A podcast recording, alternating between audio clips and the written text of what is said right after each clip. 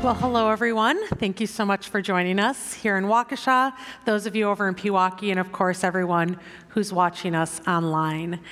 Hey, before we get started today, I would like to ask you if you would pray with me.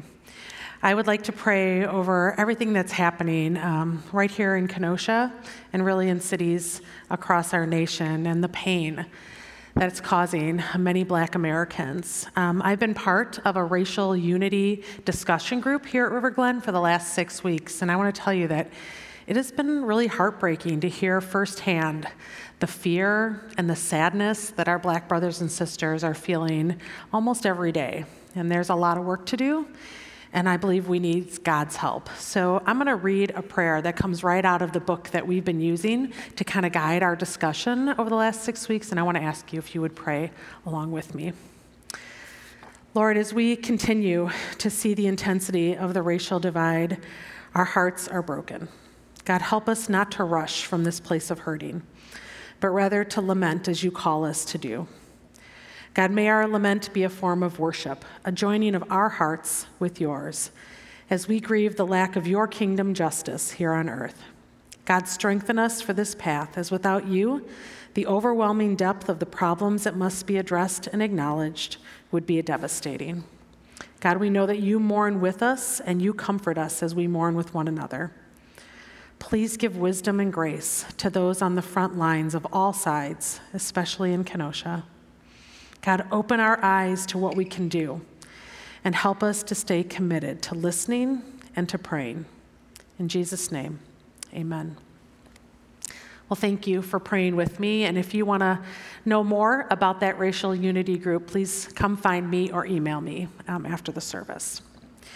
Well, let me take a minute to introduce myself. Um, for those of you who don't know me, my name is Sue. I'm one of the pastors here on staff, and I oversee all of our groups uh, ministries here. That includes Alpha and Rooted and Life Groups and really other various group type things. And I wanted to start today by telling you that last weekend, I finally saw Toy Story four. I know, I know I'm behind. Um, but isn't it a great series? I mean, in this last one, I wasn't sure how I felt about those dolls named Vincent. They were a little creepy. But even with that, I found myself reflecting over the last week about the themes of the Toy Story franchise. And I think a huge reason why people love Toy Story is the all-in commitment that the toys have, not just for their kids, but for each other. I mean, in every single movie, those toys will do anything to make sure that no toy is left behind. I think it's why we get a little choked up when we hear that song, "You've Got a Friend in Me," because we know if we had a friend like Woody, he would do anything for us. And who doesn't want a friend like that? And I realized that uh, growing up, friendships haven't always lived up to that standard in my life. When I was in grade school, my friendships were really closely tied to proximity. I was friends with whoever was closest to me. You know, the kids in the neighborhood, or the girls on my softball team, or the people I walked to school with every day. And I wasn't really good at keeping friendships alive unless I was with someone on a really regular basis. And I also really only wanted to be friends with the people that looked like they were having the most fun, right? The popular kids, the in crowd.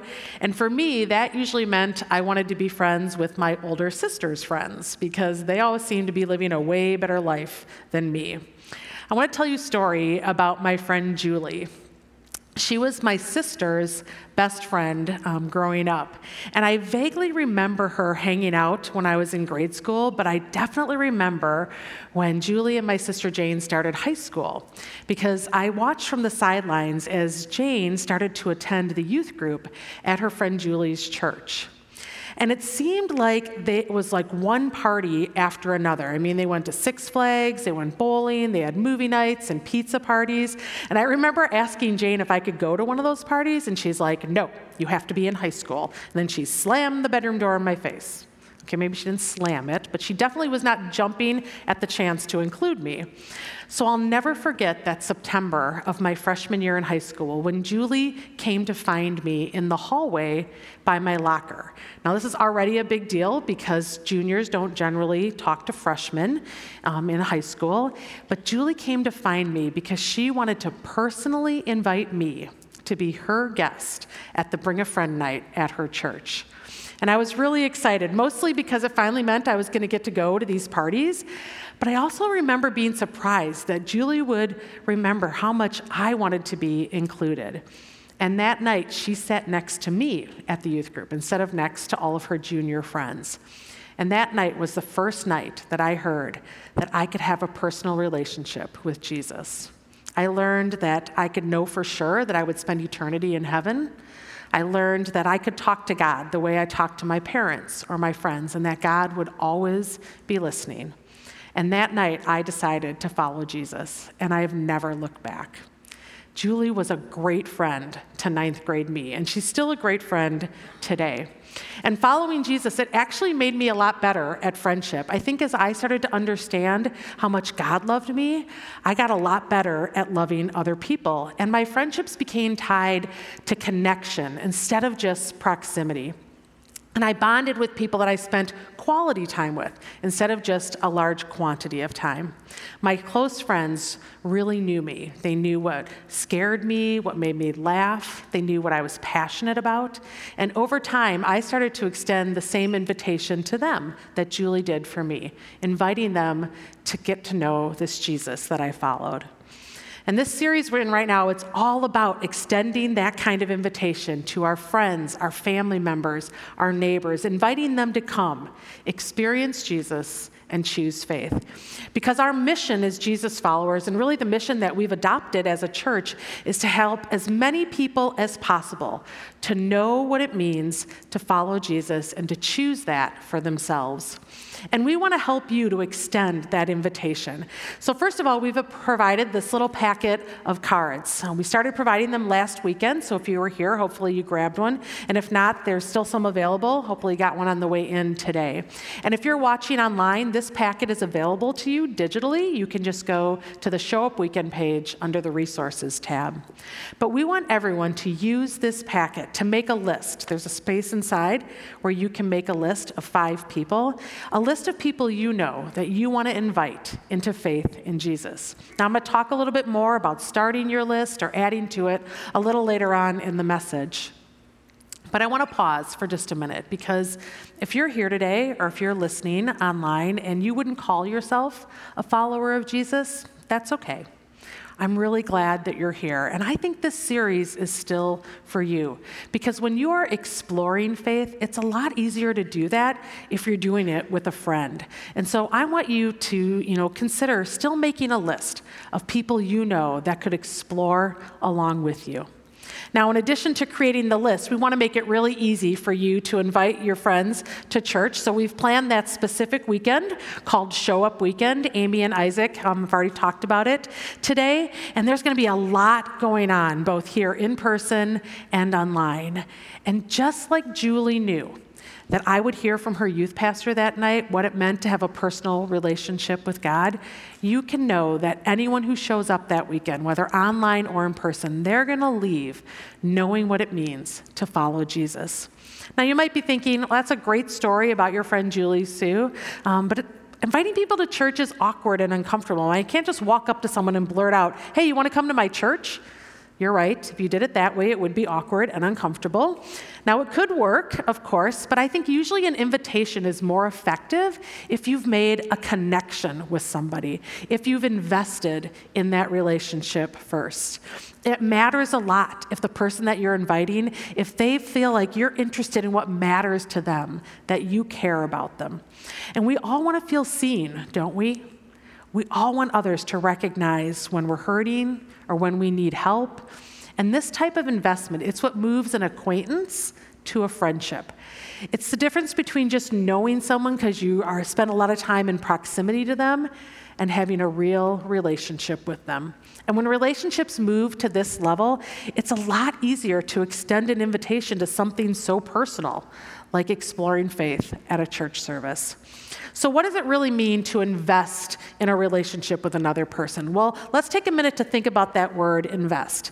Now, oftentimes we think of an investment as tied to a transaction, don't we? You know, we give something to get something. You know, for example, we invest in the stock market in the hopes that the value of the stock will rise and then we'll get more money back in return. But the meaning of the word investment that I'm talking about today, it's a little bit different than that. I'm talking about an emotional connection. When we invest in people, we engage emotionally, and we give of ourselves relationally. It happens over time, and it takes intentionality. And when you invest in people, you're communicating how valuable they are to you. You really see a person, their heart, their needs, their potential. Do we get something back in return? Probably. I mean, I think usually we do. And we love it when that other person responds with an emotional connection in us as well. But regardless of the response, I believe that God calls us and He wants us to invest and make the effort with other people. Now, Jesus really knew the importance of investing in people in order to be able to extend an invitation to follow Him. And we want to be a church on mission to help more people accept Jesus' invitation. But how do we do that? Well, to answer that question, I want to spend the rest of our time together looking at kind of a day in the life of Jesus. I want to follow Him around for one day in His hometown of Capernaum and watch how He spent His days. I want us to see how Jesus modeled investing in people, that He's our example of how we can value others. Now, here's the big idea for today. Investment communicates importance. Let me say it again. Investment communicates importance. And Jesus understood the importance of investing in people. So let's open the Bible to Matthew chapter nine. But before we start reading, I want to give you a little bit of background. Now, Matthew, the author, he is a Jesus follower, and he wrote this book to his fellow Jews. Now, the Jewish people had been waiting for a long time for a Messiah to come, and the Messiah was a person who was going to rescue them from the foreign oppressors that had been ruling over them for so many years. And the Messiah would finally bring peace and prosperity to the Jews. So Matthew's goal in writing the stories that we're going to read today was to help his fellow Jews to see and to understand that Jesus was the Savior that they had been looking for. He was the Messiah that was predicted and promised in the Old Testament. Now in chapter nine, we're going to see a series of encounters that Jesus has, and I want us to observe how Jesus invests in the people that He meets. All day long, one person after another, Jesus engages emotionally so He can make a difference in someone's life. Now, there's a lot happening in this chapter, so we're going to focus in on just a couple of specific stories.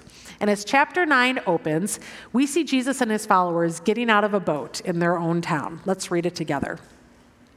So Jesus stepped into a boat, crossed over, and came to His own town. Some men brought to Him a paralyzed man lying on a mat. When Jesus saw their faith, He said to the man, "Take heart, son, your sins are forgiven." So when this encounter happens, Jesus had already been traveling around for several days. He had been teaching and healing people and calming a storm and casting out demons. And so when this paralyzed man is brought to Jesus, what would we expect Jesus to do? I think we would expect Him to heal the man because that would fit the pattern up to this point. So when Jesus says to him, "Take heart, son, your sins are forgiven," it might have seemed irrelevant to the man or himself and even to the people that are watching, because forgiving his sins, they're not, that's not going to help this man to walk. But here's a little insight. In Jesus' culture at the time this story is written, people believed that physical ailments were caused by sin, either the sin of the individual himself or even the sin of their parents or their grandparents. And so even though Jesus didn't believe that was true, He knew that the people watching thought it was true. And a person with physical pain was probably also suffering emotionally, believing that their own sin had caused their physical issues. So this paralyzed man, he could have spent his entire life feeling this guilt and shame, believing that he had caused what was going on with him. And Jesus knew in this culture that healing a person's heart was just as important as healing their body. And Jesus could have healed this man's paralysis immediately. In fact, in verse six, He does heal him. It says He tells the man, "Get up, take your mat, and go home."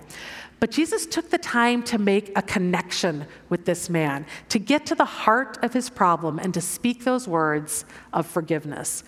We see Jesus do this multiple times in the other books of the Bible that are written about His life. In Luke chapters five and seven, in Mark chapter two, He says those same words, "Your sins are forgiven." because Jesus makes it a point of looking a little deeper than just the surface needs of people. He regularly took the time to make an emotional connection, to invest in people, to really see their fears, their longings, and their pain, because investment communicates importance. And Jesus knew the importance of seeing into people's hearts. Okay, let's look at the next story, starting in verse nine. As Jesus went on from there, he saw a man named Matthew sitting at a tax collector's booth. "Follow me," he told him, and Matthew got up and followed him. Now, while Jesus was having dinner at Matthew's house, many tax collectors and sinners came and ate with him and his disciples. So Jesus continues on at Capernaum, and he comes across this tax collector sitting at his booth just doing his job. And he invites Matthew to follow him, and Matthew does. It doesn't explain exactly how it happens, but Jesus ends up eating dinner at Matthew's house with other tax collectors, and then the verse says that sinners were there as well. So what's significant about this story? Well, just like with the first story, there's some cultural significance. In Jesus' day, tax collectors were despised members of society, and it's understandable why. I mean, first of all, these are Jewish people that worked for the Roman government, which treated Jewish people terribly. And then secondly, tax collectors were known for their dishonesty, so they would regularly collect more money than was required and then pocket the extra for their, for themselves. And based on the location of this story in Capernaum, Matthew was probably assigned to collect taxes from his fellow Jews, so he's doubly despised because he's cheating his own people. But when Jesus encounters Matthew, instead of walking by or loudly condemning his actions, Jesus decides to invest in Matthew and then to have dinner at his house. And this is actually really remarkable. To start with, the people that were gathered at Matthew's house, those are Matthew's friends, okay? They're his guests, co-workers, his um, social circle. And remember, his job as a tax collector, that made him a social outcast. So because of his choice to profit off of Rome's oppressive rule, the only people that would probably be his friends would be other people making similar choices. And so it's not too surprising that Matthew's friends are other tax collectors and sinners. Now, the word sinners used in the text, it refers to a specific group of people, not general sinful humanity, okay? It's not completely clear what group it applies to, but some of the research I did said that these sinners were probably Jewish people that didn't follow the Jewish laws. So they didn't give money to the temple or follow the purity rituals that Jewish people were supposed to follow. And I also learned that it was unlikely that Matthew's friends were poor people. So these were probably wealthy individuals who were seen as backstabbers, Jewish people who had turned their back on other Jews in order to profit from Rome. Regardless, these are not the sort of people that hang out with, you know, religious leaders. And so once Matthew responded to Jesus' call, he immediately wanted to extend the invitation to others just like him. So rather than drop all of his current friends, he asks those people to come to dinner, and he introduces them to Jesus. And obviously, some of them say yes. Now, another remarkable thing about this story is that Jesus was willing to eat with Matthew's people. Now, even in our current culture, sharing a meal with someone is significant, right? It implies more than just eating food together. Because when someone generously opens their home to you and provides food for you, it requires your guests to receive that generosity. And there's a connection made with one another as everyone sits around a table together. I mean, I think even if people start off around the table as strangers, there's a bond that happens as you eat dinner together, and it almost resembles something, resembles something close to friendship. And we love this model of eating together so much that we copy it here at River Glen with our Alpha group. When you sign up for Alpha in person, the night starts with a meal shared together, because we know that eating together builds this kind of bond that makes the faith discussions that are going to happen later on in the night that much easier. And we've watched strong connections form over nine weeks of Alpha as people circle up around the table and grow together in faith. Now, I'm going to do a little commercial here because Alpha is starting up again at the end of September. And so if you're looking to make that kind of connection, if you have questions about faith and you want to discuss it with other people, Alpha is the great place for you to start. And this bond that formed during the meal uh, with Matthew and his follower and his friends and Jesus, this is why the Pharisees in our story, they're scandalized by the fact that Jesus eats with Matthew's. And look what, how they respond in verse eleven. When the Pharisees saw this, they asked his disciples, "Why does your teacher eat with tax collectors and sinners?" You know, Jesus was extending grace to these people before they had repented of anything or changed anything about their lives. He associated himself with them, he invested time with them, and it communicated how important these people were to him. Jesus accepted Matthew's generosity and he humbled himself to eat with sinners. And then he gave them the gift of himself, his time, his love, his message of healing. And when Jesus heard the Pharisees' objection, he said to them, "Hey, it's not the healthy who need a doctor, but the sick." And to Matthew, you know, Jesus was a person who saw him, not what he did, but who he was, his potential, his value. Matthew and his friends, they were hated by so many people. But when Jesus spent time with them and ate with them and invested in a relationship with them, they felt important. Because investment communicates importance.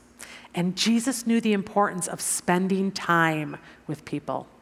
Now, in case it's not obvious, this dinner was an investment that lasted a lifetime because the Matthew in this story is the same Matthew that wrote the book that we're reading from today. Because Matthew wanted to record his own story of faith so his Jewish friends would see that Jesus was the real deal, the Messiah that they had been waiting for. Now, I want to look at one final story within this chapter, and it's actually a story within a story. So let's jump down to verse eighteen, and Jesus is approached by this synagogue leader, and this man is desperate. Notice his posture as we read. While he was saying this, a synagogue leader came and knelt before him and said, "My daughter has just died, but come and put your hand on her, and she will live." Jesus got up and went with him, and so did his disciples.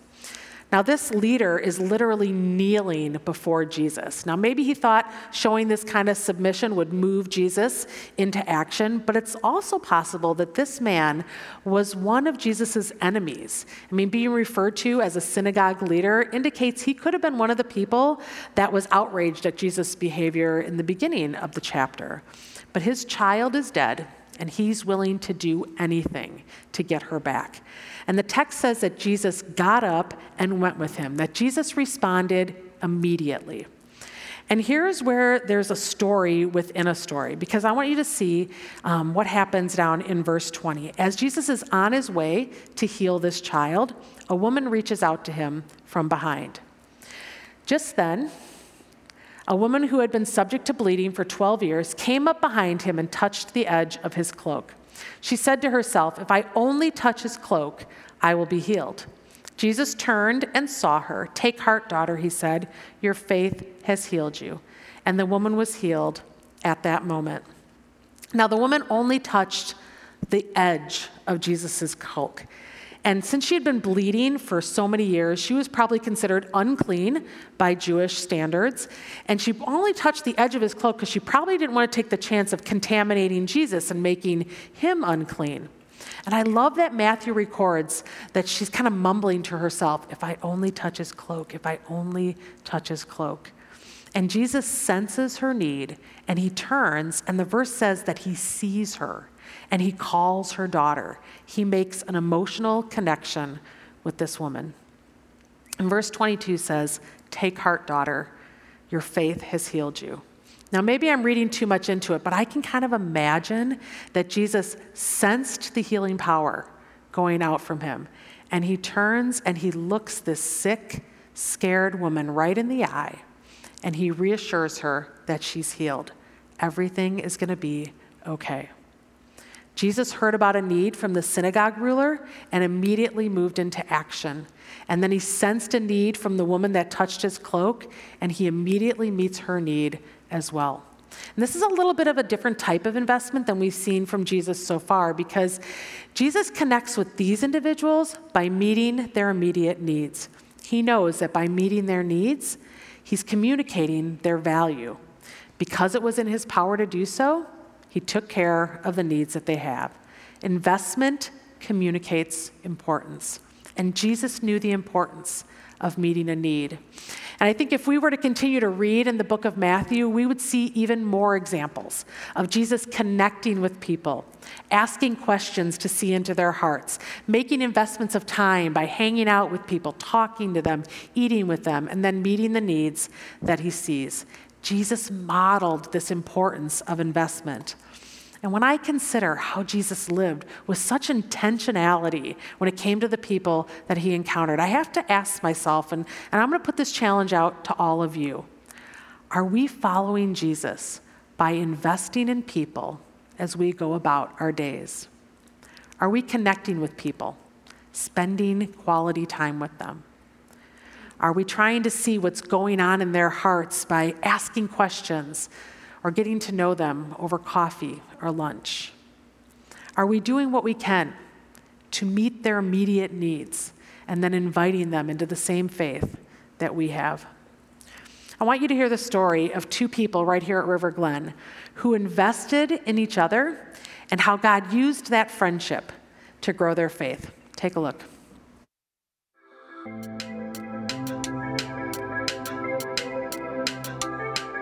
Hi, I'm Leah, and I've been going to River Glen for a little over eighteen years with my husband, Nick. And I'm Heather, and I've been going to River Glen for two years myself. My oldest daughter has been going here for three years, so we have another daughter and my husband as well who comes with us.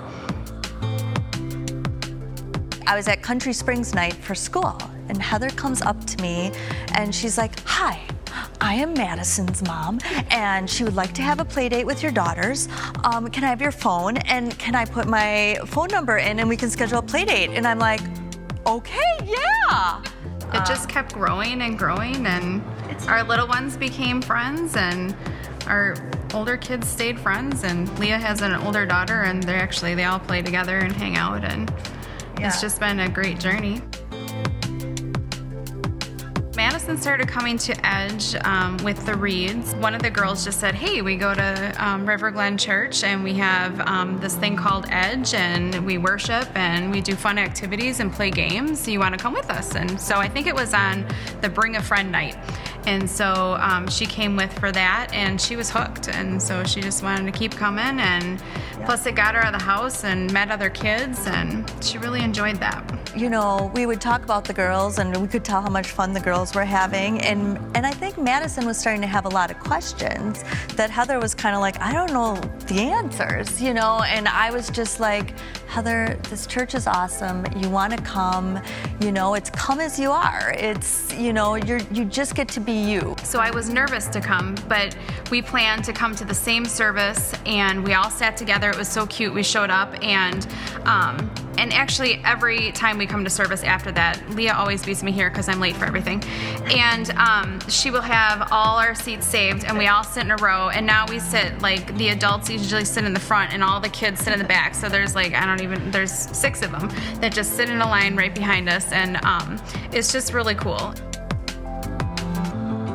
I think our friendship has changed and grown with our shared faith because we, um, although we're parents and everybody parents differently, we still rely on our faith, and I think that that helps us on how to handle situations with our children. Yeah, and I mean, it's also just kind of awesome to see your friend grow in that way, you know, and learning, and like we're going through Rooted, and I mean, you're really, you know, putting it all out there, you know, everything. And I think we both learned things about each other that we never, you know, we would have never learned. And I know if I need her to pray for me, I can ask her that. And she knows that. And she knows I'm going to do it. And I know she's going to do it. And that's a connection you don't have with all your friends. So it's just really cool, and I, I feel like it's home, and I, I'm really glad that Leah invited me to come with her family because I honestly wouldn't be here if it wasn't for her.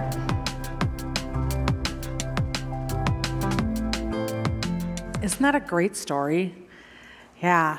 Leah, Leah knew that um, faith in Jesus would make a difference in Heather's life, and so she nurtured that friendship, and she invited her to give River Glen a try.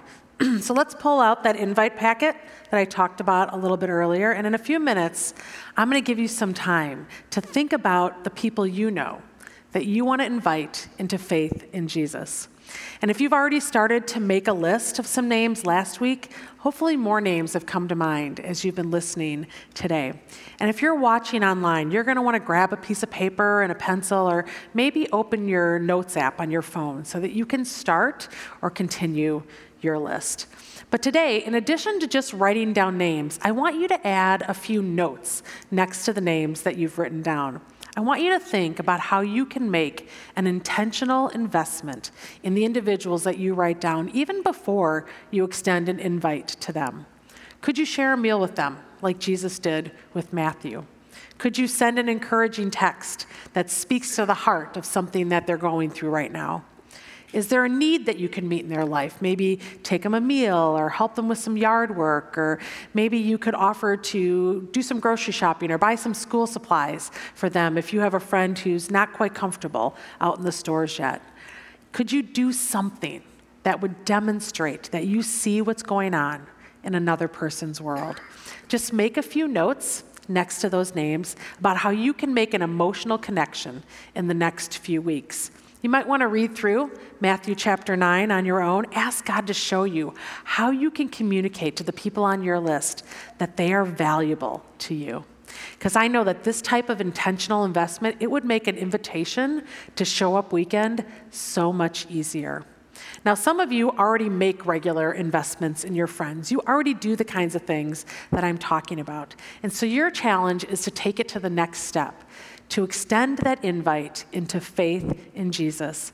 And maybe that means inviting them to show up weekend so they can explore that new faith.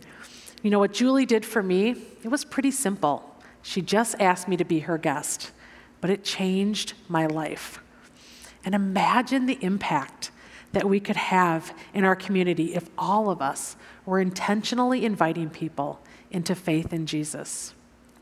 Imagine the peace that could be flooding the hearts of our friends as they learn to trust God with the future. Imagine the healing that could take place in our family or with our neighbors as forgiveness is given and received when people finally understand that Jesus went to the cross for them. And as we move into a time of communion today, I want to invite those of you who are watching online to gather what you need, um, to participate with us, some crackers, some bread, maybe some juice or water. But as we all eat and drink together, let's remember that Jesus not only set the example of what it means to invest in people as he walked here on the earth, but he made the ultimate investment in our eternity when he sacrificed his life on the cross as payment for our sins. And as we reflect on what Jesus has done for us and the music is playing, we're going to spend a little extra time today considering what new names we want to add to our lists. And then I want to encourage you to talk to God about those names that you've already written down and ask him to show you how you can intentionally invest in a way that communicates how valuable these people are, not just to you, but also to God. Let me pray for us. God, thank you so much for how you love us. Thank you for how you've forgiven us.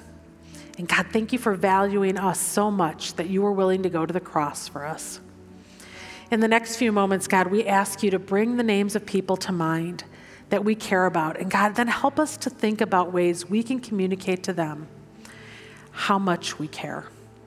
God, we ask for the courage to invite people to show up weekend, to invite people to explore faith in you. God, we ask for courage as we make these invites, and open their hearts, God, so that they respond positively to our invitations. We pray all of this in your power and in your name. Amen.